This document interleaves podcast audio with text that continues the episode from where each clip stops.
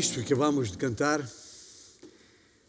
declara, afirma inequivocamente a base da unidade que há ou que temos em Cristo Jesus.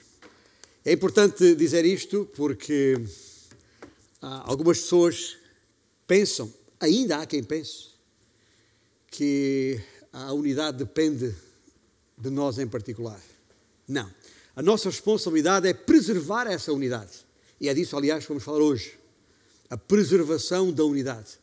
Tendo por base os textos de Efésios, onde temos vindo a desenvolver, quer em estudos na escola bíblica, quer ah, nos sermões que, da parte do Senhor, têm sido dirigidos à igreja aqui cada domingo. Mas é importante dizer isto, é importante estabelecer desde logo essa, essa base, está bem? Para que não nos equivoquemos. Nós somos um corpo em Cristo Jesus, somos do Senhor porque Ele nos salvou. Porque Ele nos chamou das trevas para a Sua maravilhosa luz. Porque Ele nos predestinou, escolheu, Ele, ele use o verbo que quiser usar. Mas é importante é perceber que Ele nos chamou. Essa é a nossa vocação. Chamou-nos das trevas para a Sua maravilhosa luz, para podermos anunciar as virtudes daquele que nos chamou das trevas para a Sua maravilhosa luz, Jesus Cristo. Esse é o nome que importa. Esse é o nome que conta. Esse é um nome que é um nome eterno, ontem, hoje e eternamente. É por Ele e para Ele que estamos aqui. É por Ele e por causa dele e para Ele que esta igreja existe, que esta igreja local se reúne. E aqui, ah, na nossa comunhão que temos em Cristo Jesus, neste espaço ou em qualquer outro espaço, que o Senhor permita, fazemo-lo, fazemo-lo para nos fortalecermos, para preservar essa unidade, porque é essa unidade que vai refletir, que vai projetar, que vai ah, chamar a atenção do mundo lá fora para Cristo Jesus. Nisso, disse Jesus, conhecereis, ou conhecerão, melhor dizendo, os de fora, que vós, os de dentro, serão, são, sois meus discípulos. Essa é a razão, essa é a razão. Nós estamos aqui por causa dele, não é o contrário. Há quem pense que Deus está ali por, por minha causa, por nossa causa. Não, é o contrário. Nós estamos aqui por causa dele. E é por isso que somos exortados nesta epístola aos Efésios a andarmos de acordo com essa vocação, de acordo com essa chamada. Paulo usa a expressão que haja em nós um andar digno dessa vocação. E para que não haja nenhuma dúvida, a nossa vocação é sermos para louvor da sua glória. Nem mais, nem menos.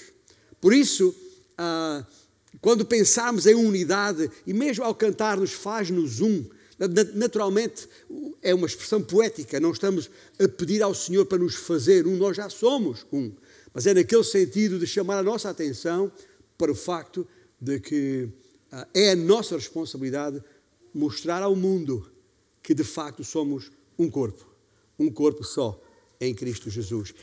E uh, isso, sobre isso não há uh, nenhuma dúvida. E assim é que chegamos aos a, Efésios capítulo 4, e, uh, porque até desde o primeiro versículo desta epístola, uma epístola para onde eu peço que possamos abrir no, nossas Bíblias, seja em formato de papel ou outro, desde que uh, tenhamos à mão as Sagradas Escrituras e não amostras dela, uh, mas para estarmos aqui junto com este, neste texto, como eu estava a dizer, toda a epístola aos Efésios, até este ponto, até ao, ao versículo 6 do capítulo 4, e nós acabamos de cantar estes primeiros versículos do capítulo 4 para deixar clara a base desta unidade. Mas agora, a partir de aqui, uh, Paulo uh, diz o seguinte: vamos ler desde logo o versículo 7 e, e, vamos ler, aliás, o texto todo agora. É melhor assim, para que tenhamos uma noção completa do texto todo, conforme está aqui, em que diz: E a graça, versículo 7, e a graça foi concedida a cada um de nós segundo a proporção do dom de Cristo. Por isso diz: Quando ele subiu às alturas, levou cativo o cativeiro e concedeu dons aos homens. Ora, que quer dizer subiu, senão que também havia descido até às regiões inferiores da terra? Aquele que desceu é também o mesmo que subiu acima de todos os céus para encher todas as coisas. E ele mesmo concedeu uns para apóstolos, outros para profetas, outros para evangelistas e outros para pastores e mestres, com vistas ao aperfeiçoamento dos santos, para o desempenho do seu serviço, para a edificação do corpo de Cristo, até que todos cheguemos à unidade da fé e do pleno conhecimento do Filho de Deus, à perfeita varonilidade, à medida da estatura da plenitude de Cristo, para que não para que não mais sejamos como meninos agitados de um lado para o outro e levados ao redor por todo o vento de doutrina, pela artimanha de, dos homens, pela astúcia com que induzem ao erro, mas, seguindo a verdade em amor, cresçamos em tudo naquele que é a cabeça, Cristo de quem todo o corpo, bem ajustado e consolidado pelo auxílio de toda a junta, segundo a justa cooperação de cada parte,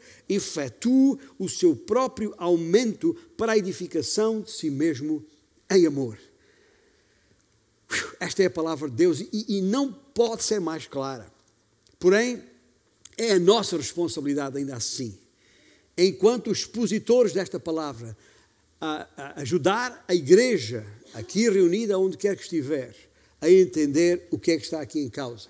Mas é exatamente para que esse andar digno da nossa vocação possa acontecer, para que possamos preservar essa unidade dessa forma, é exatamente para isso que Paulo, no versículo 7, diz: E a graça foi concedida a cada um de nós segundo a proporção do dom de Cristo.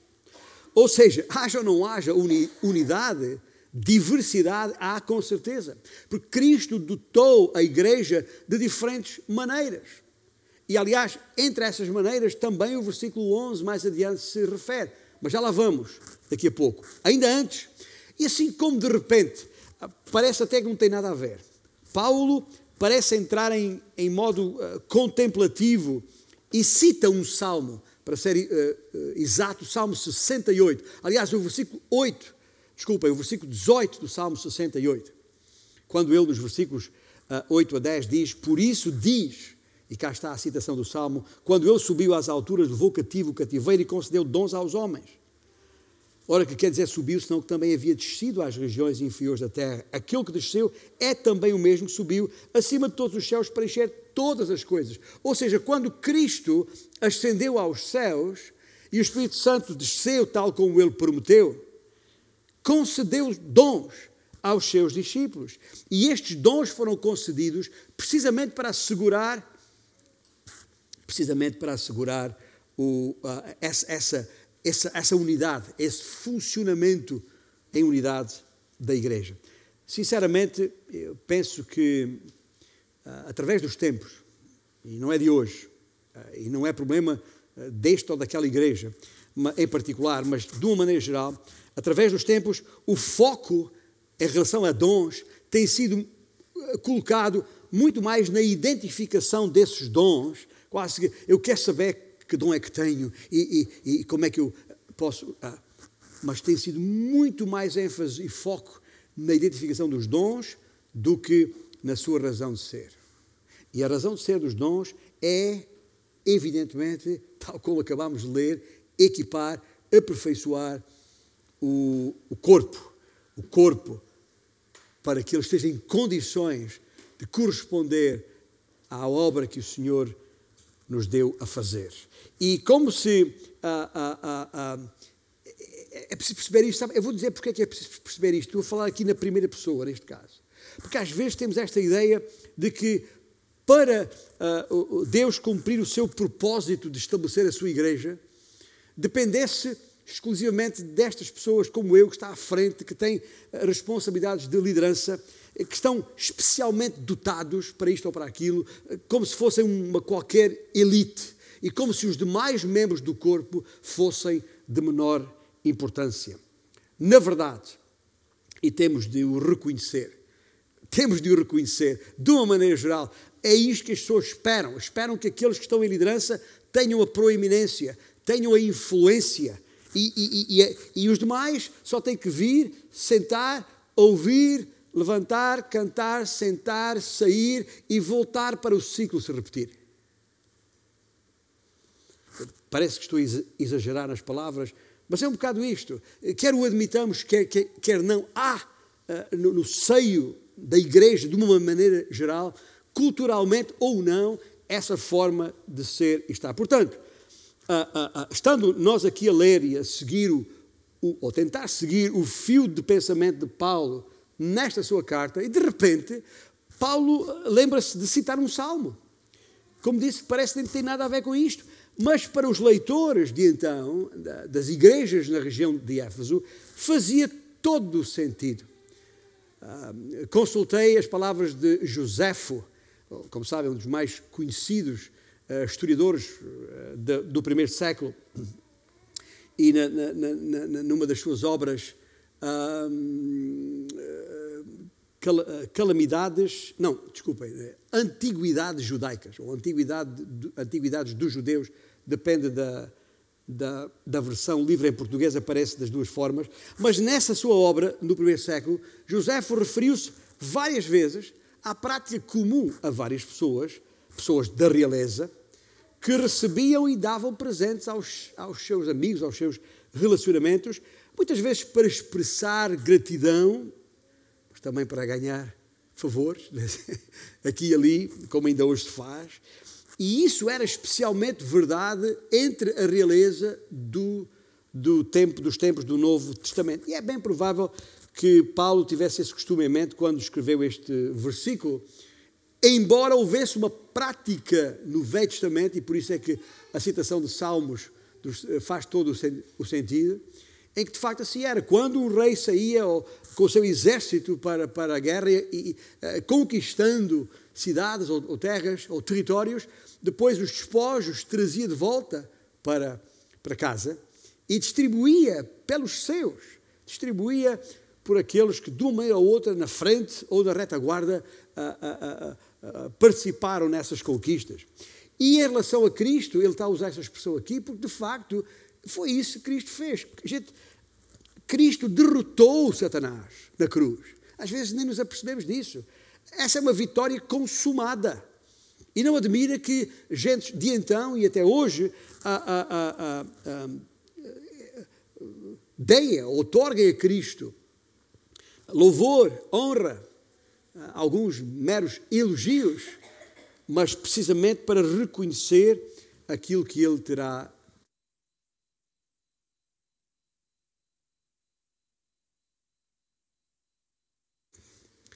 Mas, na verdade, uh, uh, Cristo, uh, não há nenhuma dúvida, se alguém se pode declarar vencedor, o vencedor, foi Cristo Jesus, com certeza. E, como tal, subiu às alturas, foi exaltado, foi glorificado e está hoje à destra do Pai. Mas depois dessa vitória tremenda, dessa conquista única na cruz do Calvário, e ainda há muita gente que nem entendeu porque é que Cristo foi à cruz do Calvário, porque é que Cristo morreu, e, muitas vezes pensa, mas morte, morte é sinal de derrota. Não admira que tantos o tenham abandonado naquela altura, até alguns próximos, como Pedro. Mas não, ele não ficou morto, ele ressuscitou, venceu a morte, e vencendo a morte, venceu também a causa dessa morte. E quando sobe aos céus, sobe vitorioso. E como tal, como líder, como rei vitorioso, ele decidiu conceder dons aos homens. E é exatamente essa analogia que, que, que Paulo estará aqui a fazer. Com mais ou menos certeza disso, não há nenhuma dúvida, e há, uma, há pelo menos uma coisa que me parece clara: Deus providenciou à igreja uma diversidade de dons. Aliás, o mesmo Paulo, escrevendo aos Coríntios, na sua primeira epístola, um, eh, e no, no, capítulo 12, ele diz precisamente isso. Ele declara uh, uh, ali, tal como em Efésios 4, uh, que há um só corpo e que há um só espírito. E a citação dele é: Mas um só E o mesmo Espírito realiza todas estas coisas, ouça bem, distribuindo-as como lhe apraz a cada um individualmente, por ordem do Rei Jesus. E, e tendo esta, esta, esta, eh, isto por pano de fundo, então gostaria que percebêssemos hoje, aqui e agora, e de uma forma inequívoca, que uh, duas coisas. Primeiro, que temos unidade nessa diversidade. Como mais adiante veremos uh, ou falaremos a respeito de maturidade. Mas pensando na unidade, uh, na diversidade. Porque, na verdade, uh, no corpo de Cristo, e por mais que isto seja difícil de alguns entenderem, no corpo de Cristo, cada membro, cada membro é um ministro. Estou a falar membro do corpo, não estou a falar membro desta igreja local ou de qualquer igreja.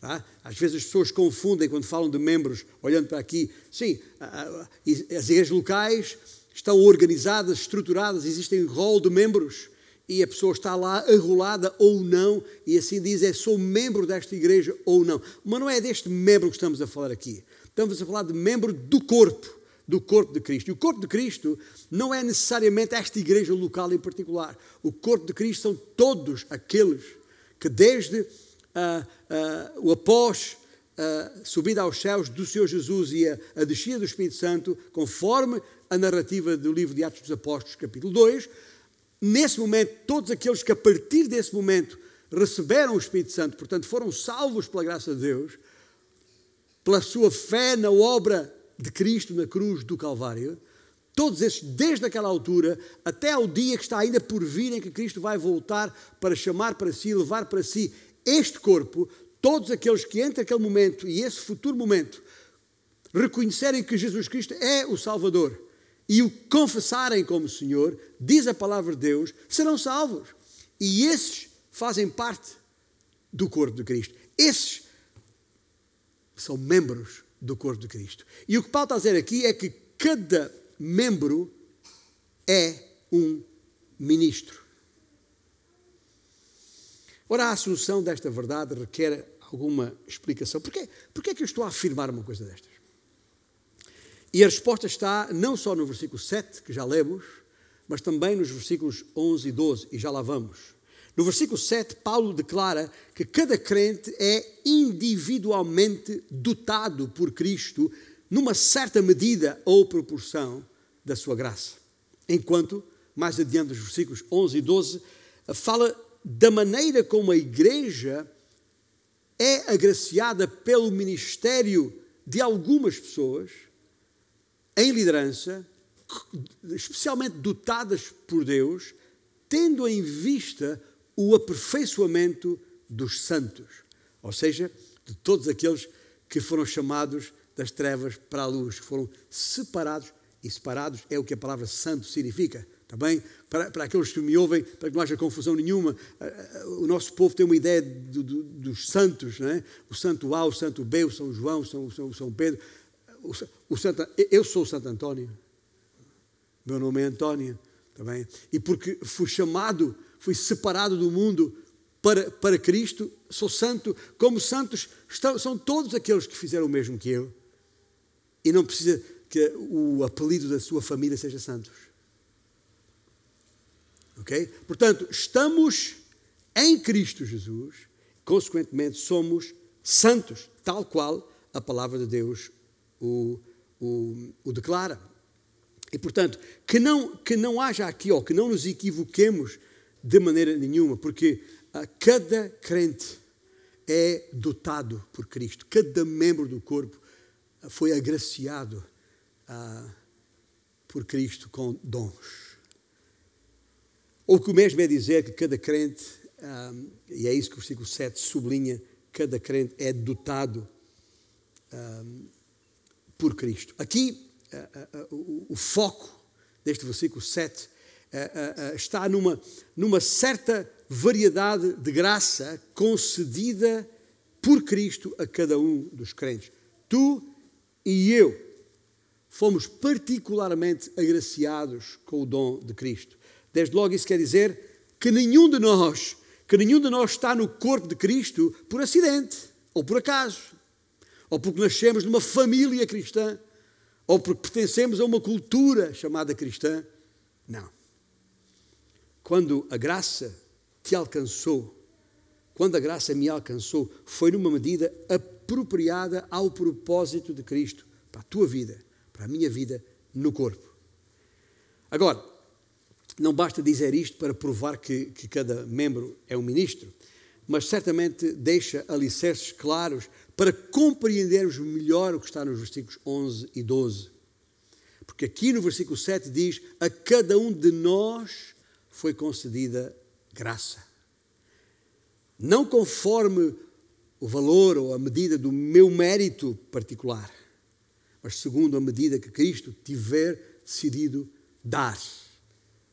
Aos Romanos, uh, o apóstolo Paulo escreveu na sua epístola aos Romanos, capítulo 12, versículo 6, quase a mesma coisa, quando disse: uh, tendo diferentes dons, segundo a graça que nos foi dada. Tendo diferentes dons, segundo a graça que nos foi dada. E os nossos diferentes dons devem-se à sua graça soberana, sublinho, enfatizo, concedidos de acordo com a vontade de Cristo, a cabeça desse corpo. E já agora é a cabeça que sabe o que é bom para o corpo. E não nenhum de nós em particular. Portanto, cada crente é dotado por Cristo e a igreja é dotada de pessoas com várias funções. E aqui entramos na compreensão dos versículos 11 e 12. Após descrever nos versículos 8 a 10 como Cristo ressuscitou dentre os mortos e subiu às alturas, qual como eu referi, qual general triunfante, com, com os seus carros cheios de despojos, prontos a serem distribuídos pelas suas tropas, Paulo torna, torna explícito o ponto em questão. Ou seja, que cada membro é um, um ministro. Nos versículos 11 e 12. Leia comigo os versículos 11 e 12. E ele, Cristo, deu uns para apóstolos, e outros para profetas, e outros para evangelistas, e outros para pastores e mestres, com vistas ao aperfeiçoamento dos santos, para o desempenho do seu serviço, para a edificação do corpo de Cristo. E isto é diferente do que lemos no versículo 7. Ali, no versículo 7, o ponto é que cada crente é dotado por Cristo com uma certa medida da sua graça. Aqui, no versículos 11 e 12, o ponto é que Cristo dotou uma igreja de pessoas para diferentes funções. Uns para, outros para, outros para. Uns para apóstolos, outros para profetas, outros para evangelistas, outros para pastores e mestres. Até, como alguns pensam, provavelmente aqui é a mesma função, ou ofício, pastor-mestre. Mas no primeiro caso, são dons às pessoas na igreja, enquanto no segundo são pessoas dotadas, dadas à igreja. E estas pessoas dotadas, foi dada uma responsabilidade muito concreta, muito específica, está lá escrito: a responsabilidade de aperfeiçoar, ou seja, equipar os santos, ou seja, os crentes.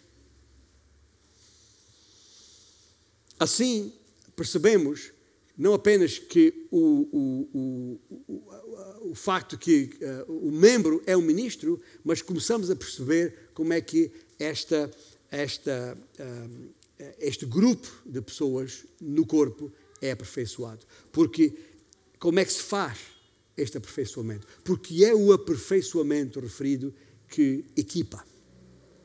O original da, da palavra grega, aqui traduzido por aperfeiçoamento, uma palavra que é conhecida, catartismos, é, é conhecida em certos meios, claro, nem todas as pessoas têm ideia, mas é uma palavra muito interessante porque nos seus diferentes usos, e é isto que importa reter aqui, nos seus diferentes usos, e, e, e basicamente são dois, ela pode significar ajustar alguma coisa, pôr em ordem, restaurar, ou pode significar equipar, preparar. Interessantemente, a palavra era também usada no, uh, nos meios uh, cirúrgicos, ou da cirurgia, nos meios médicos. Um, isto porque, e é algo interessante para, para ver aqui, porque uh, eu estou a falar na, na, cirurgia ortopédica, especificamente, porque referia-se, era usada naquele momento em que se havia uma fratura óssea é, aquele, aquela, aquele momento de restabelecer o osso, de juntar as peças fraturadas, ou as partes do osso fraturadas. E quem diz um osso diz uma junta qualquer, uma, uma, uma, uma, articulação qualquer que se deslocou e é preciso voltar ao, ao sítio. Esta palavra que eu referi em grego há pouco era usada nesses meios da cirurgia ortopédica. E é interessante o uso que a palavra tem, porque a ideia base da, ou básica da palavra é pôr a coisa de volta no seu devido lugar. E é função destes, que estão aqui referidos no capítulo do versículo 11, estes, vou chamar-lhes cuidadores da igreja. É uma palavra que está muito agora em voga os cuidadores informais, aqueles que, que, que, que passam tempo junto de pessoas que precisam de, de, de ajuda e apoio, não podem estar sozinhas.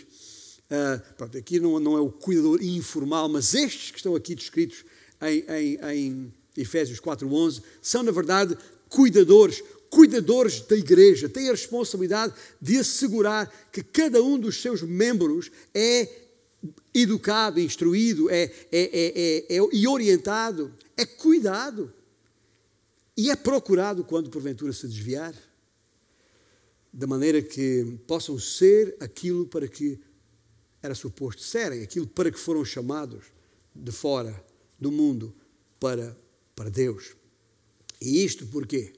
Porque só quando cada um de nós, ouça bem, só quando cada um de nós, eu e tu, tu e eu, faz diferença, está onde deve estar, a fazer o que deve fazer, é que a igreja, um corpo que se espera saudável, pode ser edificada.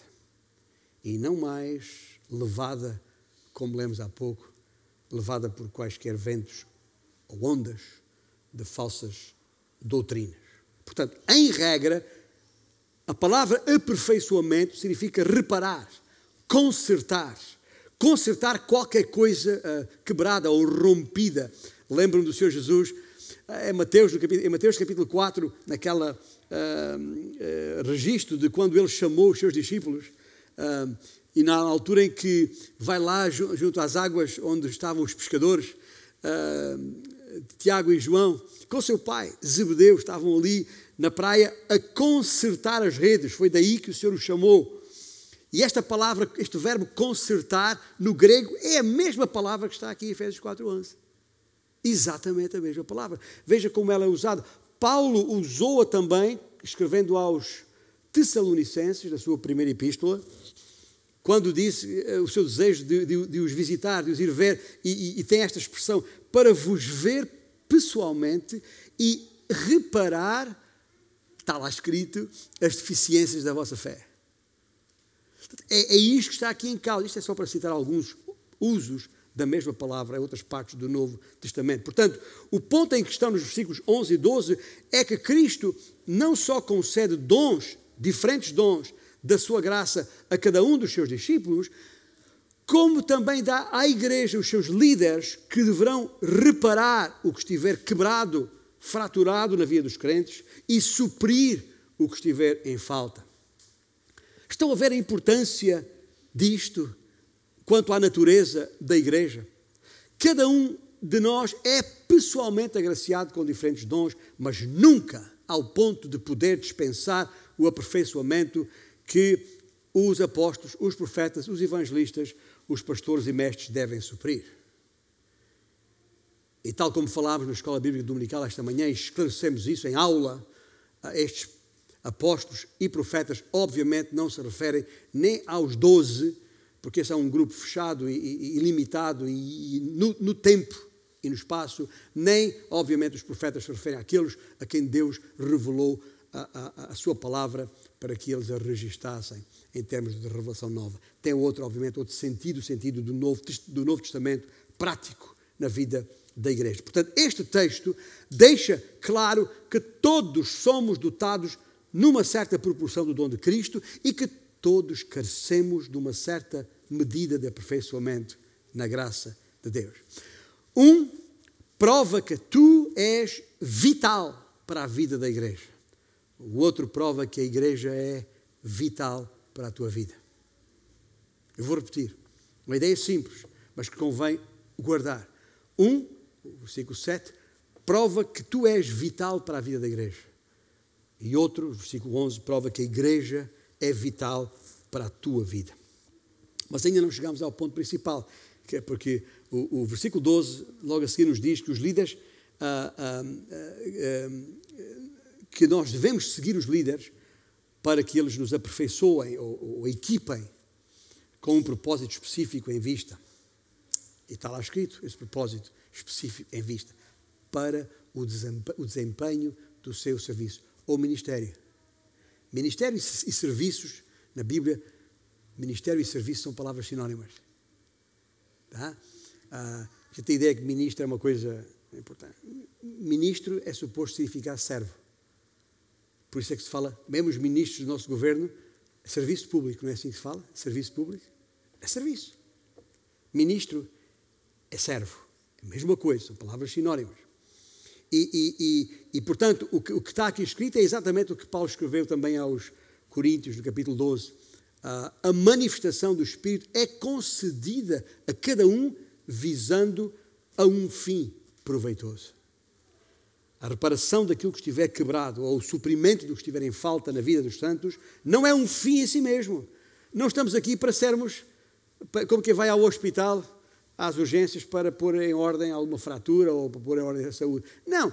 O, o, pôr em ordem as coisas, o pôr as coisas no seu devido lugar, não é um fim em si mesmo. Nenhum líder de uma igreja alguma vez pode dizer, e se o dizer, e se o disser não está em seu perfeito juízo, pronto, já está. Aquilo que era possível fazer com esta gente está feito. Todos os santos estão a desempenhar bem o seu serviço, missão cumprida. Isso é, uma, é conversa, porque isso nunca vai acontecer plenamente. Não. Reparar e suprir é um trabalho contínuo de transformação para capacitação de cada um de nós naquela que é a sua parte de serviço, de ministério no corpo. E é impossível ler Paulo, escuta, é impossível ler Paulo sem perceber que a sua visão da obra de Cristo tem a ver com aquele tipo de trabalho que nunca está acabado. Nunca está acabado. Há sempre mais e tanto para fazer. E se não percebermos isso, se não percebermos os nossos níveis de imperfeição, será muito fácil cair no desencorajamento. E é isso que o inimigo quer já agora. É exatamente aí que ele nos quer. Para nos inibir, para nos fragilizar, para nos incapacitar de fazer aquilo que é preciso fazer para a preservação da unidade do corpo, porque é essa unidade que revela quem Jesus Cristo é. Mas afinal de contas, ah, é isso que está inequivocamente escrito nestes versículos, quer no versículo 7, quer nos versículos seguintes. Mas a questão aqui que se coloca é: mas, mas esse, estamos a falar em ministério, estamos a falar em serviço, mas para quem? Para quem é esse ministério? A quem se presta esse serviço? Exatamente para todos aqueles que estão em Cristo Jesus, para todos os santos que ministram, para o todo do corpo de Cristo. É isso que é assim que acaba o versículo 12, não é? Com vistas ao aperfeiçoamento dos santos para o desempenho do seu serviço para a edificação do corpo de Cristo. Portanto, apesar do facto de todos os santos serem dotados com graça provinda diretamente de Cristo, todos precisamos do serviço de todos os santos para sermos edificados. E não apenas isso.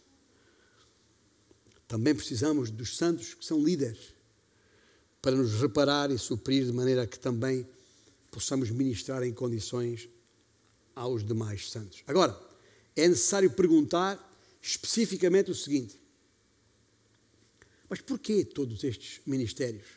Qual é o objetivo? O que é que é suposto fazermos aqui nesta grande cidade do Porto?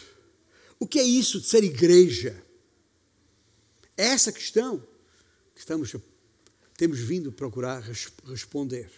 Mas, embora o versículo 12, como disse, termina de forma inequívoca para a edificação do corpo de Cristo. O alvo de todo o serviço, o alvo de todo o ministério é a edificação do corpo. E é isso que está aqui em questão. Aqui e agora. É é isso a que eu me estou a referir. E o que é que é isso? Como é, como, é, como é que se faz isso em condições? Como vimos, para além da unidade na diversidade, vamos agora perceber uma segunda e, e maior questão, que é a maturidade na verdade. A maturidade na verdade que os versículos seguintes uh, referem. E se antes falámos de, de, dons de aperfeiçoamento, aqui falamos de dores de crescimento. Sabemos o que são as dores de, de crescimento. Em geral, é uma, uma, uma dor que, que, é, que é uma, uma, consequência do crescimento ósseo, quando o crescimento ósseo numa criança é mais rápido do que o crescimento muscular e causa aquelas dores. Não é uma doença, é, é normal, mas incomoda. São as chamadas dores de, de, crescimento. E em Cristo Jesus, quando nós nascemos de novo em Cristo Jesus, começamos por ser bebés, crianças. E, e, e, não é, e o crescimento não é uma coisa fácil. Embora tenhamos os dons já desde que nascemos em Cristo Jesus, há, porém, dores de crescimento. E quando falamos de dores de crescimento, estamos a falar de algumas coisas que é preciso deixar claro aqui. Primeiro, estamos a falar de edificação de um corpo e não de indivíduos. Ah, é verdade, é verdade que o apóstolo Paulo, eh, escrevendo até aos Romanos, capítulo 15, eh, diz que cada um de nós agrade, eh, a expressão é exatamente esta, agrada ao próximo no que é bom para edificação. E aqui eu estou a referir Romanos 15, 2, porque a palavra edificação que Paulo usa aqui é exatamente a mesma que usa em, em Efésios 4.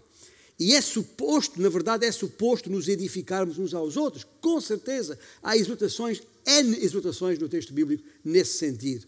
Para nos edificarmos na fé e na esperança e, e em amor e em santidade. Mas não é disso que trata o versículo 12. Aqui, o, o, o, o, ministério dos santos tem a ver com a edificação do corpo e não do indivíduo a edificação do corpo de Cristo. A ênfase de Paulo aqui está no, no fortalecimento do todo e não das partes. E isto não é uma coisa fácil para nós assimilarmos, eu tenho que ser muito sincero.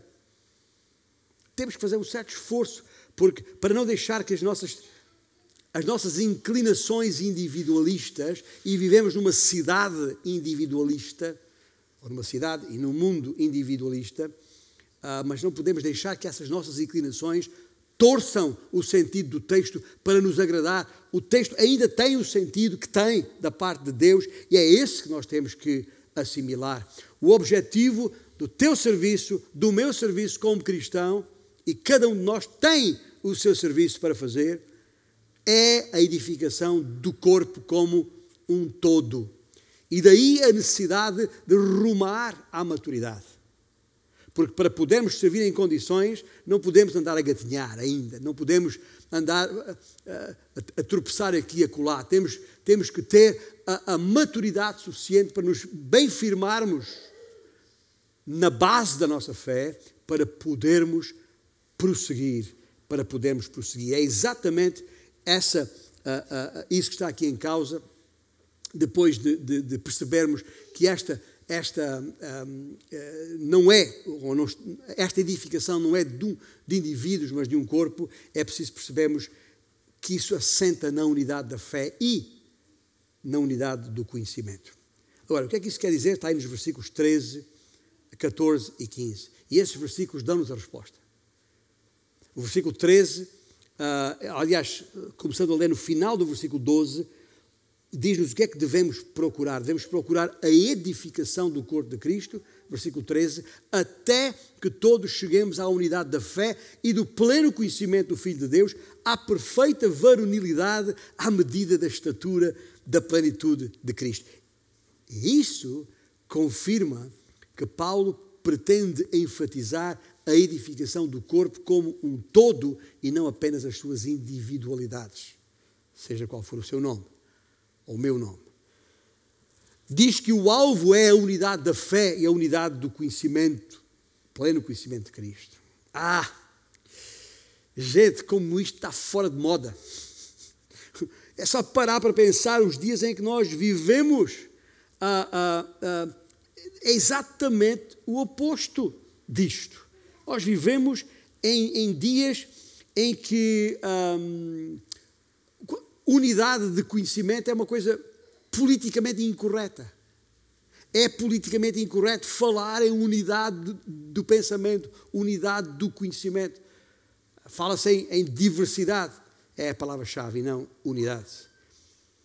E especialmente quando entramos na área da teologia, quando é preciso uh, tomar conhecimento ou posicionar-se a respeito do Filho de Deus, Jesus Cristo. Ixi, quanta diversidade há aqui.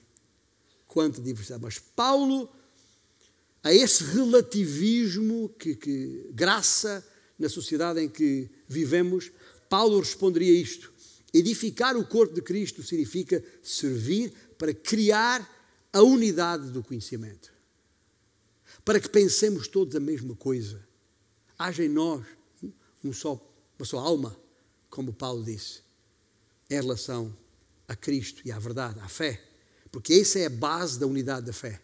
O, o, o conhecimento, a unidade do conhecimento, do pleno conhecimento de Cristo Jesus, é a base da unidade da fé. Não haverá nunca unidade na fé se não tivermos o pleno conhecimento da pessoa de Jesus Cristo. Por isso é que Paulo, escrevendo aos Filipenses, dizia muito claramente: escuta, eu, eu quero lá saber do meu nome, da minha linhagem, da, da, da, da minha herança, dos meus conhecimentos, do meu estatuto, tudo isso eu considero lixo, esterco o que eu quero é conhecer a Cristo.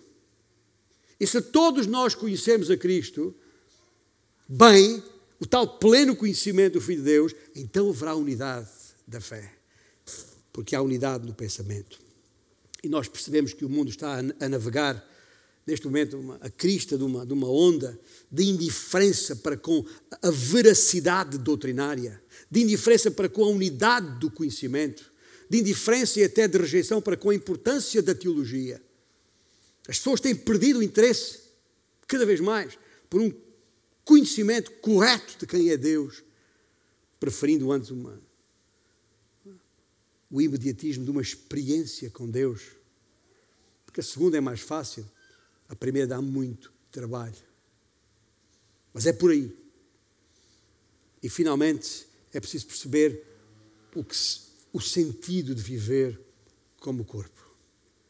O que é que significa viver como, como corpo? Para a maioria dos cristãos, o sentido de corpo na vida de uma igreja esgota-se nas celebrações do domingo de manhã. Deixe-me ser sincero, há uma minoria, um remanescente que ainda inclui nesse pacote um outro evento, que pode ser a, a escola bíblica ou a Casa Farol, uma reunião a meio da, da semana, o que quer que seja. Um, e eu não quero que me mal interpretem aqui, os irmãos sabem, eu não estou a desvalorizar esses eventos. Valorizo muitíssimo este tempo conjunto de adoração com toda a congregação. E se quiser saber quão importante é para nós o estudo bíblico, basta vir às 10 da manhã, domingo, a uma classe de escola bíblica, perceber a importância que isso tem. Não estou a desvalorizar isso. Estou a dizer é outra coisa. Estou a dizer que é impossível ler as Escrituras e concluir que a vida de uma igreja, como corpo local, se reduz aos cultos de adoração e às classes de estudo bíblico. Se tudo o que esperamos de uma igreja se reduzir a isso, então continuaremos a ser dependentes dos chamados mestres e pregadores consagrados ao ministério pastoral, como é, como é o meu caso. E isso não pode ser. Se Deus concedeu a igreja para funcionar como um corpo, com a participação de cada membro, ministrando aos outros membros no poder do Espírito Santo, no relacionamento pessoal, normal e informal, então, caso isso não esteja a acontecer, ou se isso não estiver a acontecer, se essa não for a realidade da nossa igreja, não nos devíamos surpreender, não nos devíamos admirar da nossa incapacidade de ter impacto na vida dos de fora. Porque estamos na presença de um corpo tolhido, fragilizado, doente. E isso não tem resultados práticos. E Paulo descreve a vida em igreja de forma diferente. Como está na parte final do versículo 16. De quem todo o corpo, bem ajustado e consolidado pelo auxílio de toda junta, cada um de nós, segundo a justa cooperação de cada parte, cada um de nós efetua o seu próprio aumento para a edificação de si mesmo em amor. E temos aqui a descrição de como a igreja, o corpo de Cristo, efetua crescimento e se edifica em amor. E nota aqui duas coisas muito rápidas. Primeiro é que o versículo começa com as palavras de quem? De quem? O crescimento, o crescimento da igreja vem de alguém. A quem é que se refere o quem? Neste versículo, a resposta está no versículo 15. Naquele que é a cabeça, Cristo. De quem? A primeira coisa importante a perceber aqui sobre como é que a vida interpessoal da igreja acontece, enquanto é edificada, é a fonte. Quem é, qual é a fonte disto? Cristo. Ou seja, é sobrenatural. Cristo veio, viveu, morreu pelos nossos pecados, ressuscitou, subiu aos céus, dali do seu trono ele reina e, tal como prometeu, está hoje a edificar a sua igreja. Ele está lá, mas não está distante. Ele está assentado no trono, mas não está passivo. Ele é o cabeça do corpo. E é uma cabeça viva, dinâmica, ativa, através do seu espírito que habita em nós. Cristo supre e guia. Mas a questão não é se ele é isto e se ele faz isto, porque ele é e faz. Ele é fiel, não falha. A questão é se nós aqui, deste lado, na parte final do canal, estamos nós a contar sequer com isso, ou sequer a contar com isso, e a canalizá-lo uns para os outros. E é isso que é, é, não podemos passar ao lado deste versículo 16 e não perceber, porque é isto que mostra quão importante é. Importa que cresçamos juntos, caso contrário, corremos o risco de, de ir para bem longe de Deus, longe uns dos outros. E isso não é bom. Não é bom porque há por aí muitos enganadores, astutos e matreiros que sabem ensinar e explicar tudo muito bem explicadinho. E se este corpo não estiver fortalecido, fica suscetível a um desvio, a desviar-se da fé. E é disso que Paulo está aqui a falar. Escuta, não pense que isso acontece só com os outros.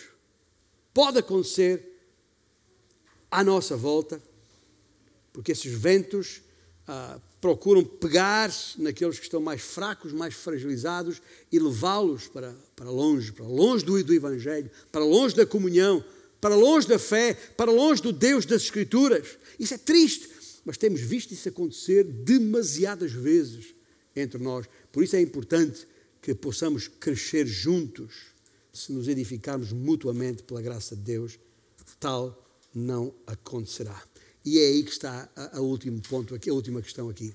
É que se de facto a, a, percebemos que a fonte é Cristo, então temos que perceber que um, há uma outra, há um, há um efeito, essa pessoa de Cristo tem um efeito, enquanto a cabeça do corpo tem um efeito imediato no corpo.